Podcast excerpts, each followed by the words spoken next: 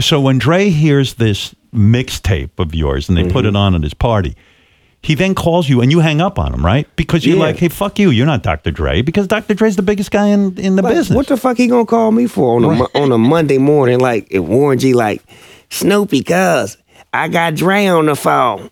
I'm like, hello. hey, what's up? I'm like, man, this ain't no motherfucking Dr. Dre, cuz man, get off my phone. Boop, when I hang up, Gangster. the motherfucker call right back. Snoopy, cuz it's really Dre, cuz he on the phone. hey, what up? This is Dre. Uh, man, I like that mixtape, man. Uh, what you doing? Uh, he said on like Thursday. I'm like, shit, I ain't doing shit.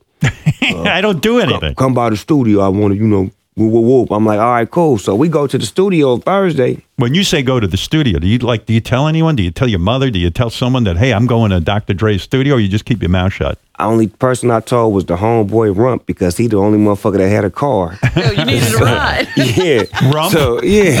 Yeah. so me and Warren G and Rump jump in his car and drive out there. So Were you nervous?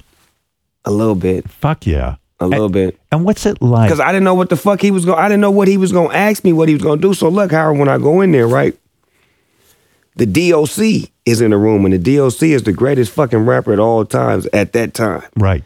So DOC is in here, and it's like he he looking at me and like sizing me up and shit. So I don't know what's happening. So Dre finally come in. He like come in the studio. We go in the studio, and he like I like that song, the Gangster's Life song. I'm like, all right. He like I'm gonna change the music though. So he put on some James Brown, like the Big Payback. Right. mm. And he like I want you to rap to it over this beat.